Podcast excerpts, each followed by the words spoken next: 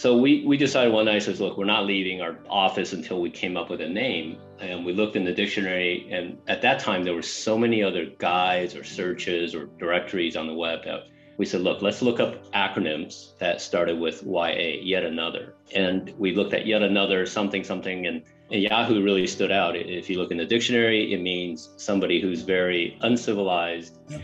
It was from Gulliver's Travel and David said, you know, it's perfect. I, I, he grew up in Louisiana and, and everybody called him a Yahoo anyway. So it kind of stuck. It was something self deprecating, it was for fun, it never took ourselves very seriously. And never in a million years I thought it would become a brand. Welcome to Straight Talk, a podcast about big ideas featuring candid discussions with some of the world's foremost thinkers and doers. I'm Hank Paulson, chairman of the Paulson Institute, and today I'm speaking with Jerry Yang. Jerry co founded Yahoo in 1994 and served on the board of directors until January 2012. While at Yahoo, he led several initiatives, including two of the biggest investments in the internet sector Yahoo Japan and Alibaba Group. He currently works with and invests in technology entrepreneurs through Ame Cloud Ventures is innovation investment firm. He is widely recognized as a visionary and pioneer in the internet technology sector.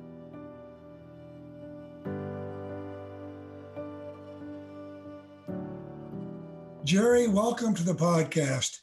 You've been an internet entrepreneur from the earliest days and operating at the intersection of China and Silicon Valley for some time now. So I'm really looking forward to today's discussion. Now, let's start at the beginning. You were born in Taiwan, but raised from an early age in California. Talk a bit about your upbringing and how did you get interested in technology and innovation? Thank you, Hank. Thanks for having me. And it goes without saying, I'll say it in the beginning and I'll say it at the end, but you're one of my heroes. And I hope um, we can have a broad range discussion about a number of things. But I also know that I value your views on all these things as I've learned so much from you over the years. I regard myself one of the luckiest people alive. You know, I, I did immigrate to the United States. I came in 1978 as a 10 year old from Taiwan. And you'll remember this is shortly after the United States recognized mainland China as the China, and Taiwan used to be the official China up until then. And I think as a consolation prize, there was probably some immigration visas extended to Taiwanese who had American um, family. My mother's sister, my aunt, married a Chinese American, so she was a US citizen and she applied for us to come over my mother, who's a single mother, and my younger brother, uh, she really had no strategic plan, if you will. She said, Look, I have two young boys. It was mandatory military service. And I think in 1978, 79, the world thought Taiwan is going to go to war. And, and so she just picked us up and off to California we came. And I remember landing in LAX and uh, saw blue sky and skyscrapers. I mean, there were skyscrapers in Taipei, but it was not a lot of blue sky. It was pretty industrializing uh, back then. And I remember there was a lot of pollution. And so, um, and LA is, as I've learned, wasn't, you know, the, it wasn't the greatest example of clean air either, but compared to Taipei, it was, it was gorgeous. And I just love growing up in California and I'm obviously still a Californian. And so that's certainly the first stroke of luck that I've had to be able to be in California in the 80s in San Jose, which is the heart of Silicon Valley before it was Silicon Valley. It was all orchards, you know. And so I grew up with my mom being a middle class teacher, teaching English to immigrants. I remember her doing her taxes, never really making more than thirty or forty thousand dollars a year. But I think my brother and I were happier than clams. Yeah, and it's amazing when you look across so many industries or academia how many difference makers in the US are immigrants. And they love the United States, and the United States uh, welcome them. Now, you became one of the most important pioneers of the internet age. You co founded Yahoo in 94, and it very quickly became a crucial roadmap for the internet for millions of people. So, talk about what it took from the time you arrived to when you created, uh, helped found Yahoo? Well, again, if you take the luck being the right place in the right time theme, you know, I was fortunate to go to Stanford University. It's my alma mater as an undergraduate. I didn't think I could afford it. And my mom you know, wanted us to apply somewhere in California so we could be close. But I had scholarships, full rides in a number of other places. But at Stanford, I got in and I had a financial aid package, which included a lot of loans and grants and work study. And um, it had one attraction, Hank, which was at Stanford, you didn't have to declare your major until junior year. All these other places, I had to decide what I was going to be when I go in as a freshman. And so, you know, this idea of wow i don't have to be an engineer was really appealing. So I, I, went to stanford and knowing i didn't have to declare not knowing exactly what i want to do. But of course i ended up being an engineer anyway. But I, I found my own way there rather than having to be preordained. And if you remember you know back in the late 80s early 90s the economy was going through a bit of a recession. I had my master's degree from electrical engineering at stanford in 1990 and I think I got two job offers, and neither job I, I wanted at all. It was sales engineering, an entry level job. My mom was very eager for me to go make some money so she doesn't have to support us anymore. But I, I decided to waste more time and stay in school. And, and that turned out to be fortuitous for me. I, I joined a PhD program at Stanford University. I, I, met my co founder, David Filo. And while we were supposed to be working on our PhD, we were playing on the internet. And you know, sort of the 1994 timeframe was when the internet went from being a research and the Defense Department networking protocol into the beginning of consumerism, which is this invention of the World Wide Web. It was invented in 1989 by Tim Berners Lee. And by 1992, 93, there were starting to be browsers and servers. Netscape became a big company in 1993. And so, this idea that all of a sudden you can point and click with your mouse and enter into a world where all this information was. And the idea that you can be a person anywhere in the world, if you knew how to set up a web server and type some HTML code, you can publish once and everybody in the world can use it. Totally decentralized was astounding. And that was when David and I said, well, you know, let's collect websites. Let's see what's going on out there. And it was a lot of physics department to music fan pages to sports pages but it, it got more sophisticated over time really quickly because of this decentralization. You didn't have to register anywhere. You just got to get a website name and put up your website and off you went. But you know, Stanford played a critical role. We were on the campus in the corner of the engineering buildings doing this as a hobby. It was as nothing related to our research at the time. And um, but you know, you can't think of a better incubator than Stanford University in 1993, 1994. Oh, amazing. So where, where did the name Yahoo come from? well, you know, eh, eh, David and I played different roles. David was the guy that made all the stuff work. He was the tech genius, and I was the outward facing person. And David, in his infinite wisdom, decided to call our service Jerry's Guide to the World Wide Web. And had we kept that name, obviously we would never be talking today, Hank. So so one night we decided that you know we can't call it Jerry's Guide to the World Wide Web, and David refused to put his name on it, so it wasn't going to be David and Jerry's Guide to the World Wide Web. You'll remember there was this, this is the time when Bill and Ted's Excellent Adventure was, and, and we felt like we were Bill and Ted. So we we decided one night, says, look, we're not leaving our office until we came up with a name. And we looked in the dictionary, and at that time there were so many other guides or searches or directories on the web that we said, look, let's look up acronyms that started with YA, yet another. And we looked at yet another something, something, and, and Yahoo really stood out. If you look in the dictionary, it means somebody who's very uncivilized. Yeah. It was from Gulliver's Travel. And David said, you know, it's perfect. I, I, he grew up in Louisiana and, and everybody called him a Yahoo anyway. So it kind of stuck. It was something self deprecating, it was for fun. It never took ourselves very seriously. And never in a million years I thought it would become a brand. Funny, I, I went to Dartmouth, and that's what the Harvard guys call Dartmouth people, Yahoos, right? And so, so what were some of the biggest obstacles you faced along the way, and how'd you overcome them? You know, I think starting businesses and building companies from scratch is a real trial of your you know, ability to persevere. You have to think big and small at the same time. You have to be tactical and strategic. And for us, I think it was, you know, number one, at least for me, was a decision to put my PhD on hold and to go pursue this real time as a business because we never thought this was going to be business. I mean, we would be writing business plans to do other things and while we're working on Yahoo, thinking it's just a hobby.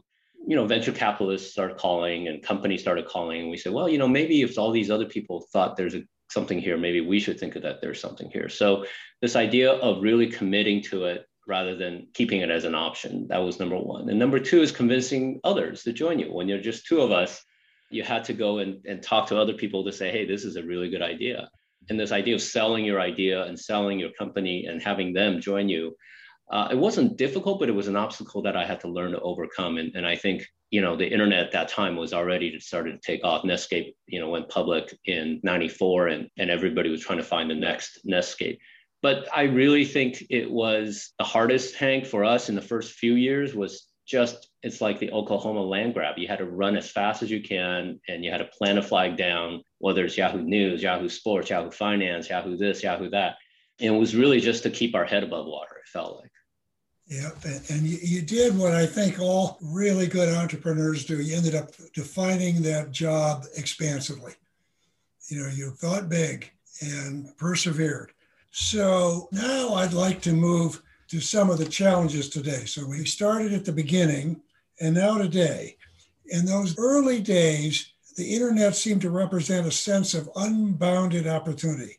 It's still a huge opportunity, of course, but now we have the downsides of the democratization of information.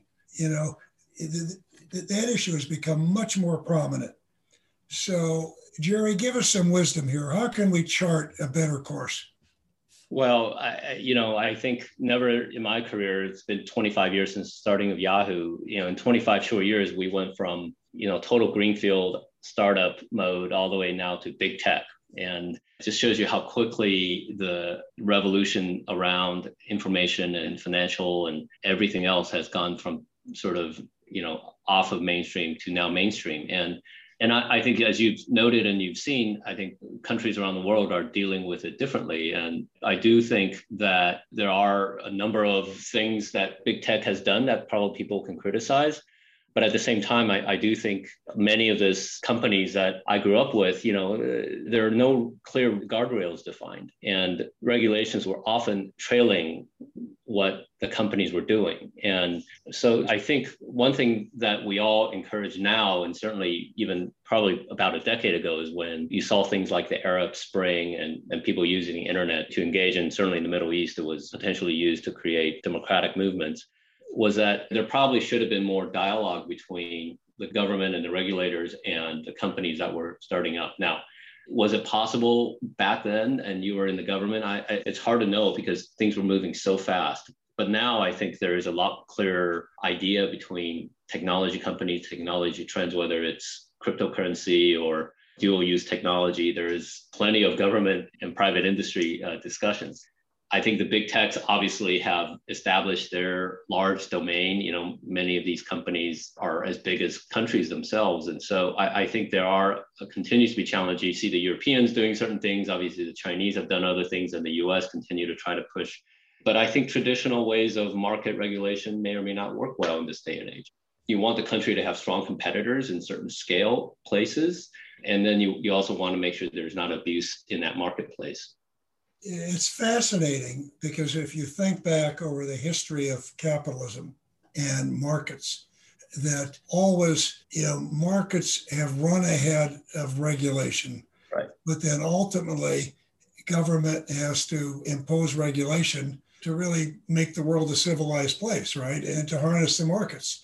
And so you have to continually to update the regulation so that it works for society. And the issue with technology is it's moving so fast, right?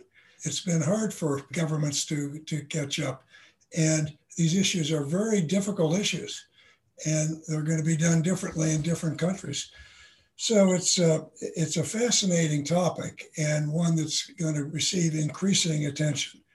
Let's talk a bit about what you're working on today. In 2012, you founded Ame Ventures Tell our listeners about what motivated you to start Ame and what you're trying to achieve. Well, Hank, I, you know, I, am one of the luckiest people you know, and and uh, you know, I started Yahoo. We can talk a little bit later about Japan and China, but I was on on the passenger seat to see the rise of the internet in China. And then in 2012, I, I left Yahoo. I felt I missed out on so many entrepreneurial things that were happening at the time. There was this emergence of big data. There was this emergence of cloud. There was this emergence of mobility you know a powerful computer in your hand. And i felt like all these exciting things were happening in the technology world and i was at yahoo doing none of it. I was you know too busy trying to figure out complicated financial transactions like cash rich split offs and things like that. So i had i had a friend who said to me you know jerry you ought to just take some of your money the money that you can lose tomorrow and you won't matter and just go back to investing you know, two founders in a garage. And, you know, I thought about it, I laughed it off. I, you know, I never thought I would leave Yahoo, but the more I thought about it, the idea just kept coming back to you. And Hank, you know how it is. It's just like when something is so obviously right to do, it just keeps coming back to you. And so I finally pulled a, you know, trigger and left.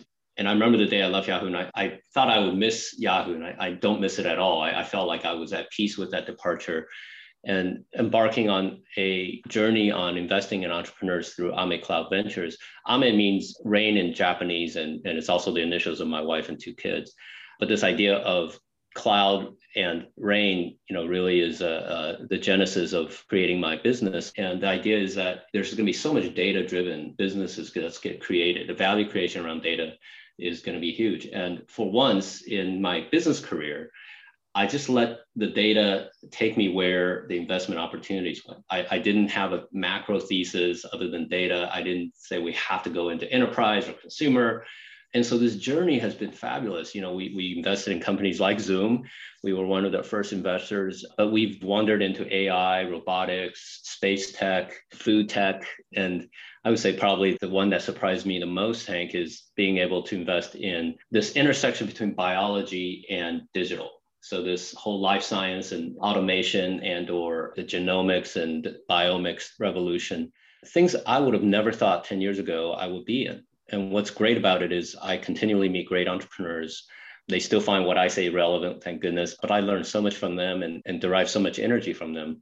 Most of them are, are now younger than me, and it's wonderful. And I can't imagine doing something else. You know, I, I thought I, I go start another company. I thought I, I, you know, but this is a great way for me to stay current. And quite frankly, think about some of the bigger issues that we lie ahead. I mean, we talked about big tech and, and lessons learned there. If you think about digital biology, you think about artificial intelligence, you think about sustainability as an investment area we need not only have the marketplace and the regulators more in sync, we need to have philosophers and ethicists and social scientists and all these people who need to make sure we don't get AI wrong or we don't get biology wrong.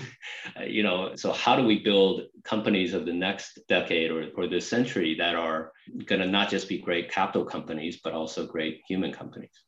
I tell you, what a great time to be an investor, particularly if you're Jerry Yang, right? But there's so much going on in the world, and there's nothing to keep you current like investing. So I would now like to uh, change gears and go in a different direction because you're a very busy man and you've recently launched a major initiative dedicated to serving Asian Americans and fighting anti Asian discrimination.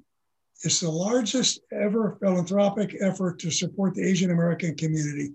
Tell us about the effort and talk about your goals and how you're working to achieve them. Well, you know, Hank, I, I a group of our friends in the Jewish community from the Anti Defamation League, actually, the ADL, came to a group of us in May of 2020, so over a year ago as of this taping, and came to us and said, you know, we have some alarming things that we are watching through their work on anti Semitism. And so we want to share it with you. And we all got on a Zoom call, and they said that what we're noticing at ADL is that hate speech against Asian Americans are starting to become normalized. And I said, what does that mean? They said, well, you know, it's now more or less accepted to be hating on Asian Americans.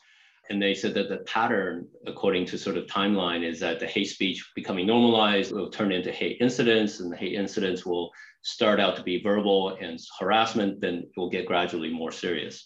And I think it's largely played out, sadly, exactly as our friends at ADL had told us. And also the same month last year, May, May being the Asian American Pacific Islander Heritage Month here in the United States, they also aired a PBS documentary last year in May of 2020. I was asked to be part of it. I was in the last hour of a five hour documentary that PBS produced on Asian Americans. And when they asked me to film into it, you know, three years ago now, I didn't think much of it. I was like, oh, it's another Asian American success story thing. But I, I was during the pandemic and we, we got our family together and watched it with our kids. And it was five hours of Asian American history in the United States. It started with the Chinese Exclusion Act in 1850. It went through South Asians, meaning Indians in Louisiana in the late turn of the century, to Japanese internment, to the Vietnam War, to the LA riots with the Korean business owners, to Vincent Chin. And there was a conclusion that said, you know, whenever there's a geopolitical conflict with Asia, the Asians that are in America citizens or immigrants get treated like foreigners. They are always viewed as visitors rather than people who belong here. And you know, the Asian American population in the United States is a growing one. We're about 23 million and growing, and still more than half are first generation immigrants like myself. But the number of you know native born and second generation, third generation Asian Americans are on the rise and will probably flip in the next five to 10 years, depending how much immigration happens and as I look at my kids and, and my friends' grandkids and so forth, they don't have anywhere else to go. It's not like they're going to go back to where I came from or my mom came from. So there's decidedly a different view about Asian Americans in America. The pandemic obviously is a driving force, but this has happened throughout history. And I think for us, founding the Asian American Foundation, TAF, if you will, is a way of trying to fundamentally make people aware of these issues. It's not just hate, it's belonging and prosperity. It's educating America about the role of Asian Americans in our culture and society. It's about tracking down hate incidents and, and making sure that we're doing something about it. But also, you know, ultimately doing more awareness and driving more research around Asian Americans one of the glaring things that we found out was if you look at foundations and corporations who give money to societies, different nonprofit organizations, the Asian American organizations, which is there are dozens of them that have done great work for decades, but the Asian American organizations get less than 0.5%.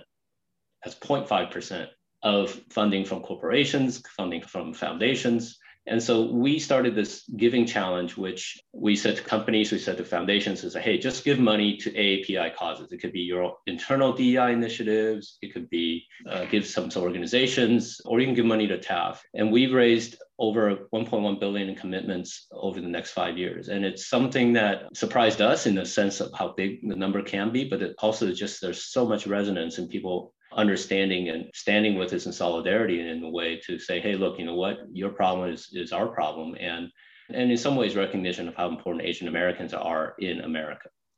Jerry, I really congratulate you for that. That, that is something that's sorely needed, and I tell you, Asian Americans are making a huge contribution to this country.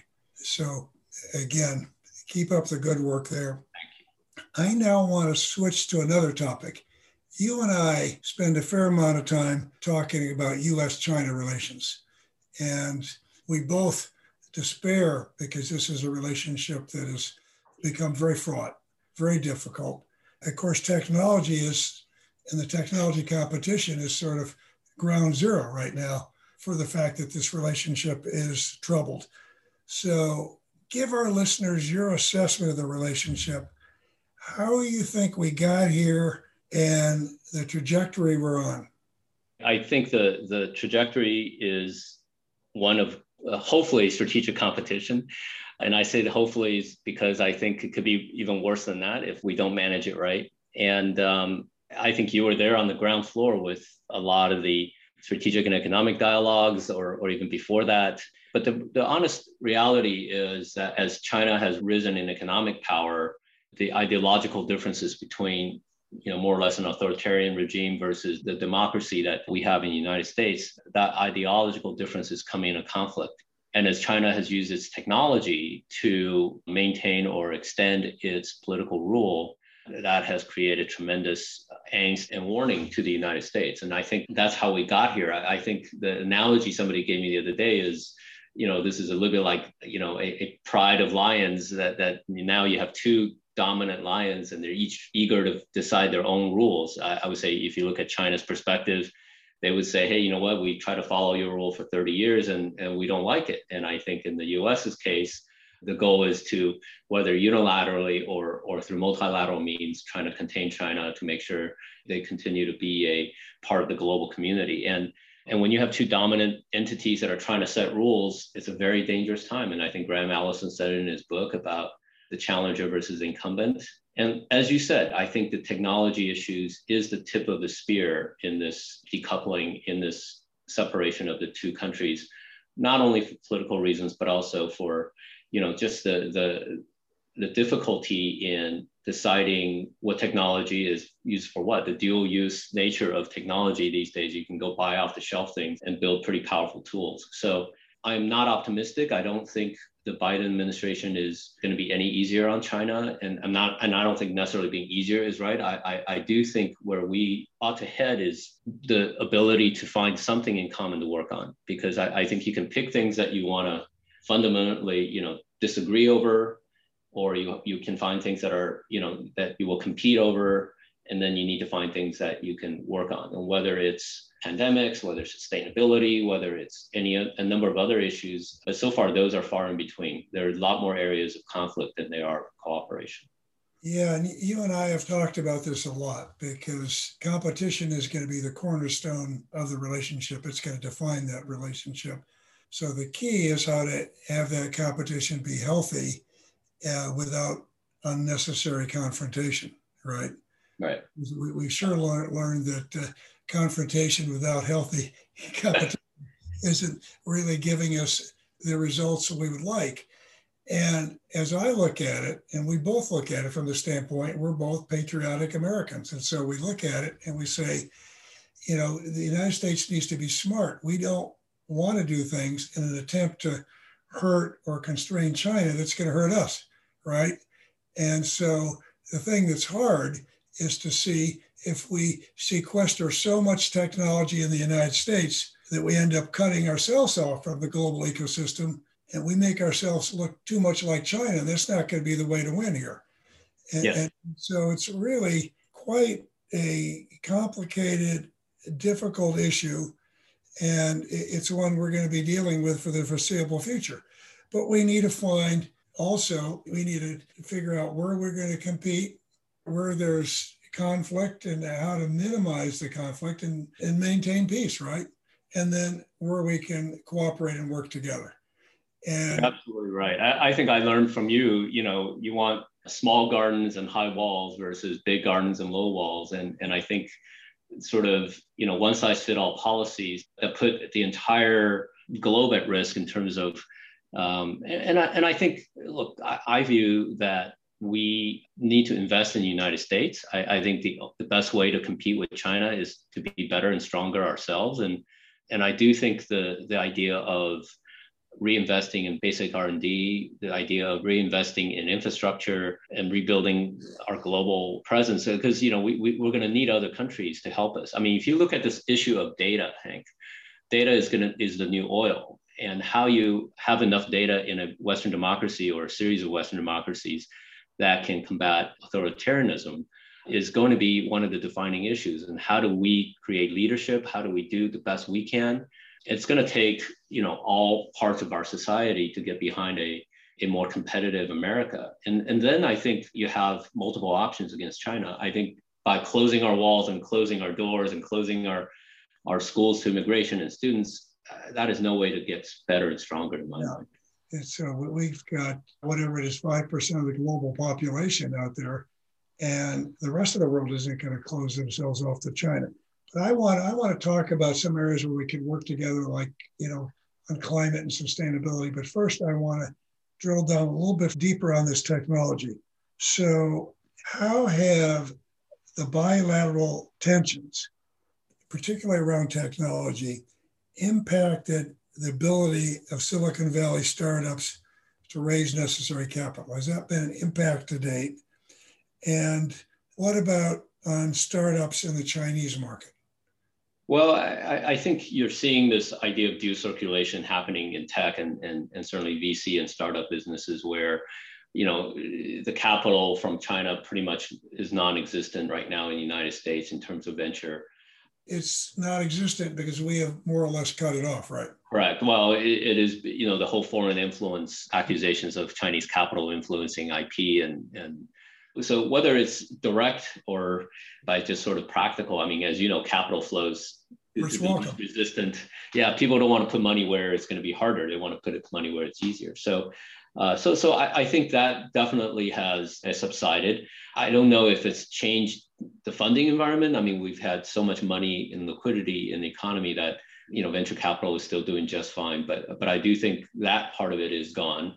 Uh, there are still Chinese entrepreneurs and Chinese engineers in the United States, but there are certainly many more that have gone to places like Canada, where there are more better immigration policy towards them. We've seen them in Switzerland. A lot of our data scientist companies are hiring in Switzerland and in Israel. And so, like you said, the, the, the, rest of the world isn't shutting their door to China. And, and China's one of the biggest of the people of China is their talent base, right? And, and I've always tried to make a distinction between the, the, the regime of the Chinese government versus the people. And um, and and I think that's going to be one of the continual challenges is to define how we can work with people that may or may not be part of the regime and um, and and I think certainly in the U.S. today you they're, they're kind of viewed as one and the same. Now let's talk about investment the other way. Yahoo was one of the first major U.S. tech companies to invest in Alibaba. Would that even be possible today, given the, the potential decoupling of U.S. China in the technology ecosystem? Well, I, you know, talk about a stroke of luck. So I would say that's one of our huge ones is to be able to, you know, for me to meet Jack Ma uh, in my first trip to China and and and then getting to know him later on through competition and being able to invest as Yahoo into Alibaba in 2005. But uh, yeah, it's a really good question. I, I, think it would be much harder today, although there are plenty of startups being generated in China, and a lot of them are doing great. There are both domestic capital within China, but also outside capital that are investing in funds that are investing in China. But to do a big direct investment like that these days, it probably would be very difficult. I mean, certainly the regulators would look at it on both sides and say, is this is this a good idea? So I think the geopolitics has taken over certainly the commercial environment between anything U.S. and China. Yeah, and you know, Yahoo also operated in China in, in the Chinese market for several years in the early 2000s, and uh, so what was it like? How would you describe that environment for a U.S. tech company in China when you first entered? Well, I, I, think the fact that very few American tech companies are successful in China says something. I, I always say, you know, we're if Yahoo wasn't good enough to survive and, and we were lucky enough to invest in Alibaba, but left the market from an operating standpoint, if Yahoo wasn't good enough, was you know Facebook bad or or or you know was eh, eh, Facebook, Google. I mean, yeah, you can name them all, and, right. and very few, if any, have any real presence in China. So I think I think the conclusion tends to be that you know eh, the China uh, likes its own national champions. They create market regulations and they make markets to, to promote their national champions. And, and then they do allow other competitors to come in, but they don't. It's not a level playing field, right? I, I certainly think in tech, it's hard to hard, argue that it is level, but yeah. but but you know i would say in the early part of the uh, the 2000s to 2010 it wasn't clear. I, I, would say even internally in china they were debating that issue but certainly after 2011 partly after the financial crisis hank they decided that their market regulations aren't going to favor largely domestic companies. And I, I think even today you, you see them cracking down on their own national champions through antitrust and anti-monopoly work. So, so the government continues to try to, through a lot of their policies, figure out how to best manage the growth that they need to have economically, but also all the successful companies they've created nationally. And of course, the huge tech companies are under pressure and under scrutiny in every country, right? So, big time in China, big time in the US, in, in Europe. Yes. And the Europeans are giving our big tech companies a hard time also, right? Indeed. And, and so, so it's not easy. But I want to go back again to the early days because Yahoo, Japan isn't an easy place for companies to operate. But you were operating in Japan, so describe uh, Japan relative to China in the early 2000s. Well, I, you know, the one of our first investors at Yahoo was a, a, company called Ziff Davis, which did computer publishing, and it was bought by SoftBank in 1994. Um, and so I, I got to meet Masayoshi Son, and uh, he uh, was so enthusiastic about Yahoo. He was so enthusiastic about the internet. Um, he, he decided to become one of our largest shareholders before we went public. And one of the criteria for him investing in Yahoo at the time was that we had to go to Japan. And I, I you know, typical of Masa, I thought he was crazy. We had barely i think 50 people in, in yahoo at the time and, and japan was way down on the list. I mean it wasn't even it wasn't even in consideration. But you know masa in its typical kind of infectious enthusiasm said i'm going to uh, personally see to it. I, I, will put my best execs on it. You guys just have to come over and show us how to do it bring over the code and we'll do everything and so in 1996 way before anything else uh, you know yahoo is barely a, a, a company here in the US, we were in Japan. And true to his word, Masa literally built Yahoo Japan from the ground up. And even today, Yahoo Japan in, in Japan is a, a, great internet company. Um, it's gone through a few iterations, but the brand is still strong. And so I think in Japan, you, you need a force like somebody like Masa. It's just a hard, I mean, you know, we're in the advertising business. Can you imagine trying to break into the advertising business in Japan where it's controlled by three agencies and it's a very, very, very different environment. And we were very, very lucky to be partnered with Masa to do this. And for those who don't know him, Masa Son was amazing, he is an amazing entrepreneur in Japan, going back to the late 90s, you know, started SoftBank, very big software company, branched out into other areas. And he was a force of nature. And so that, that that's what it took for you to be successful in Japan. Now, I'd like to uh, just explore a little bit further, is because, as we said, the technology is sort of ground zero for the competition between the US and China, really important markets of the future. So there's going to be strong competition around the world. And so, talk about the way you see that playing out as US technology companies are competing with Chinese companies around the world? Well, I, you know, I, am a bit of an optimist when it comes to US technology companies in the rest of the world. I, I think it does hinge on two of the things that you talked about. And one is our ability to define a data regime that works among countries of like mind or like governance. In the last 18 months, I think we've all seen the importance of what sovereign and borders do.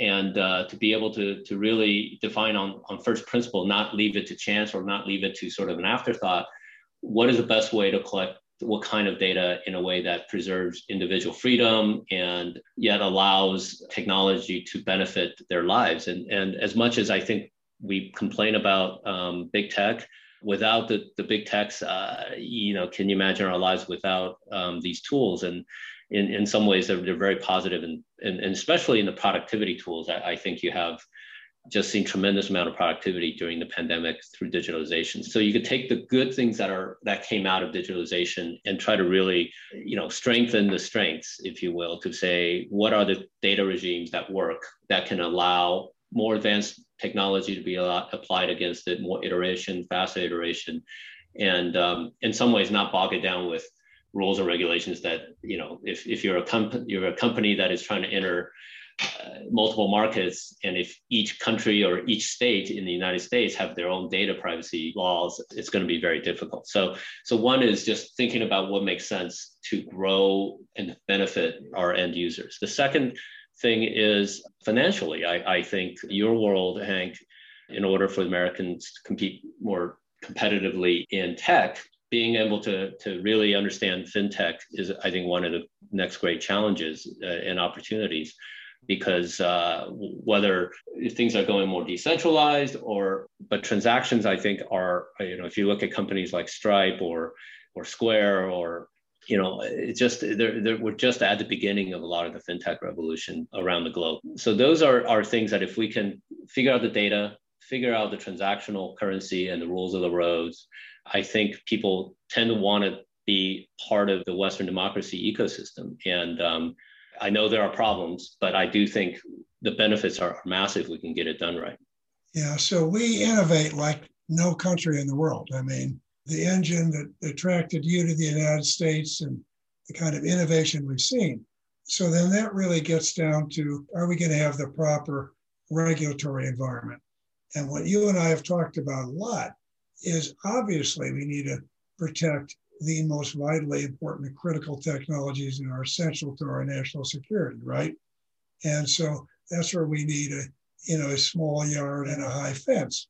But if we try to sequester so much technology in the United States that we end up cutting our major firms off from the global ecosystem or from so much of this global trade and supply chains and so on. And the markets of the future are going to be driven to a large extent by technology. We're, we're going to destroy our ability to lead. Yeah. So, and you agree with that, right? Absolutely. I, I think we have to define our leadership by really defining how not only investing in our core technologies that are becoming better. Um, you know, AI is again the, the, example everybody uses is is you want you know you want to have AI that works for your country because AI is data and you get bad data in, you get to get bad data out. So I, I do think reinvesting in America, but also creating the leadership posture of saying what does America do in terms of data regime, in terms of technology export, that can be again viewed as helping the rest of the world think through their technology growth and, and, and opportunities. That, that's a great opportunity for America. Yeah, as we talked about earlier, it's it's difficult because even just figuring it out for America is hard, right? Just figuring it out for America and our allies, you know, to to have the rules regarding data and privacy, you know, catch up with what's going on in technology, and then to figure out how to do it in a world where you've got China and Russia and a number of other countries that are going to have their own ideas. Now, I want to uh, j- just conclude with a couple questions, but before leaving China, I want to talk about sustainability and climate change because this is an area where you and I have also spent a bunch of time. It's something that's very important to you personally. And of course, we know that you know, when we're looking at the world, that there's no way we are going to mitigate or begin to meet this climate challenge unless China is part of the solution, right? Right? Because they're by far the biggest emitter of carbon. They are ground zero for climate change in terms of what's happening in China, but we need to play a leadership role. So, talk a bit about that and technology you know, it's a subject that I, I admire you for. And every time you have your Paulson Institute uh, series, you know, you, you have the sustainability forum right there, and, and you've introduced us to great change makers. And, you know, it is one of the areas where I, I think of sustainability as two part of it. It was mitigation, but also we need something fundamental probably technology wise to change the trajectory. I mean, there's a whole lot we can do now, but I think if we are able to come up with with next generation technology around carbon removal, around hydrogen. There's a number of areas that I think we all should be looking at. It is possible. Now, I, I think everybody knows it's an urgent thing. But the recent dynamic, Hank, that I, I thought was interesting is two things. One is obviously, you know, getting China to be a partner, albeit even if it's competitive, as, as if they want to compete to, to deneutralize our carbon in, in our system, that that'd be great. But the second thing I think is, you know, we, we have to look at environmental equity. And, and I think this idea of developing countries and developed countries, we have to be able to supply enough technology, we have to supply enough policy, we have to supply enough all the things that are needed to, to bring people who don't have the kind of developed economies also to be um, sustainable. And that's obviously number one. And number two, I think people have thought about sustainability you know, and I love your take on this as something that is, you know, it's good for the environment, it's good to save the world, it's, it's more of a altruistic philanthropic thing. But as you are involved with the commercial side, and as I'm starting to see startups, the largest economic opportunity in the world in the next 50 years could be around sustainability. So if we turn this not into just a philanthropic activity, but also a commercial and, and a market-based activity for, for economic output, I think we have a chance because when, when, when, as you know, when marketplaces work right and market-driven capitalism works right, and the carbon neutrality and, and decarbonizing our economy is part of it, I think we now have the third engine to the train, and and I sure hope, um, uh, and you and, and I know you're involved in in in some investing in this area now. It just seems like we need to put the capital to work, believing that we're going to have a sustainable output, and that's that's what's um, maybe in the last you know 12 months I, have come to that realization. Yeah, Jerry, I, I agree with you very strongly. I, so this is to me climate change, sustainability, preserving our you know biodiversity is sort of the biggest challenge I think we face in the world today. And there aren't easy answers. But the thing you and I both know is it's going to take trillions of dollars of capital. And that capital is not going to come from the private sector for a concession on a concessionary basis. And I feel very strongly that there's a need to demonstrate that you can make climate investments to carbon reducing investments that will be highly profitable.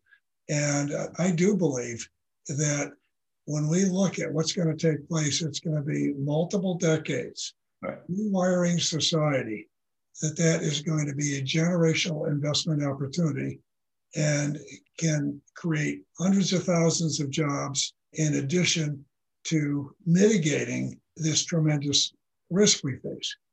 But I also agree with you what you said at the beginning, which is even though we have to run very quickly with all the technologies we have that are already commercially viable, because this is a race against time to reduce carbon emissions, that we're losing that race. And so at the end of the day, we're going to need to figure out how to recapture some of this carbon that's in the atmosphere, right? Because this is a three part problem how do we produce the power we're going to need, the electricity we're going to need for the you know billions of people that are going to be demanding it at the future at an affordable rate. But how do we deal with the Eh, climate change, climate shocks that are sure to take place based upon the carbon that's already in the atmosphere, right? And so their adaptation. And then third, how do we decarbonize a global economy that's 80% reliant on carbon-based fuels today? that's going to be a long effort. It's going to take decades, and there's going to be tremendous investment opportunities. Yes. So, you, so you and I agree on that. Yes. Now, now, Jerry, this has been a terrific discussion, but I can't let you go without asking you for advice for young listeners. I'm sure you get asked this all the time. There are all kinds of people today that are interested in tech entrepreneurship. What advice do you give them? I, I see a lot of them. Um, I, I encourage them to be bold in their thinking. I encourage them to have courage because they're going to have ups and downs. And I, I encourage them to be, you know, citizens of the world. They have to go in there not as technologists only. They have to be humanists. And the best entrepreneurs I know are the ones that can have a great tech vision, but also come at it with a lot of humanity. And um, it is still the most single most biggest hope I have for our world, Hank, which is somewhere out there, and, and not exclusively in Silicon Valley or even the United States, somewhere out there, somebody's got an idea that whether I fund it or not, um, it's going to change the world. And, and I, I truly, truly, truly believe that. Jerry, this has been terrific. I like to end on an optimistic note. And you know what I like about you is you define humanity and a technological vision coming together. Because thank you. You bring them both together like no one else I know. So thank you. thank you for being with us today. Thank you, Hank. Thanks for having me, and you are my hero. Thank you.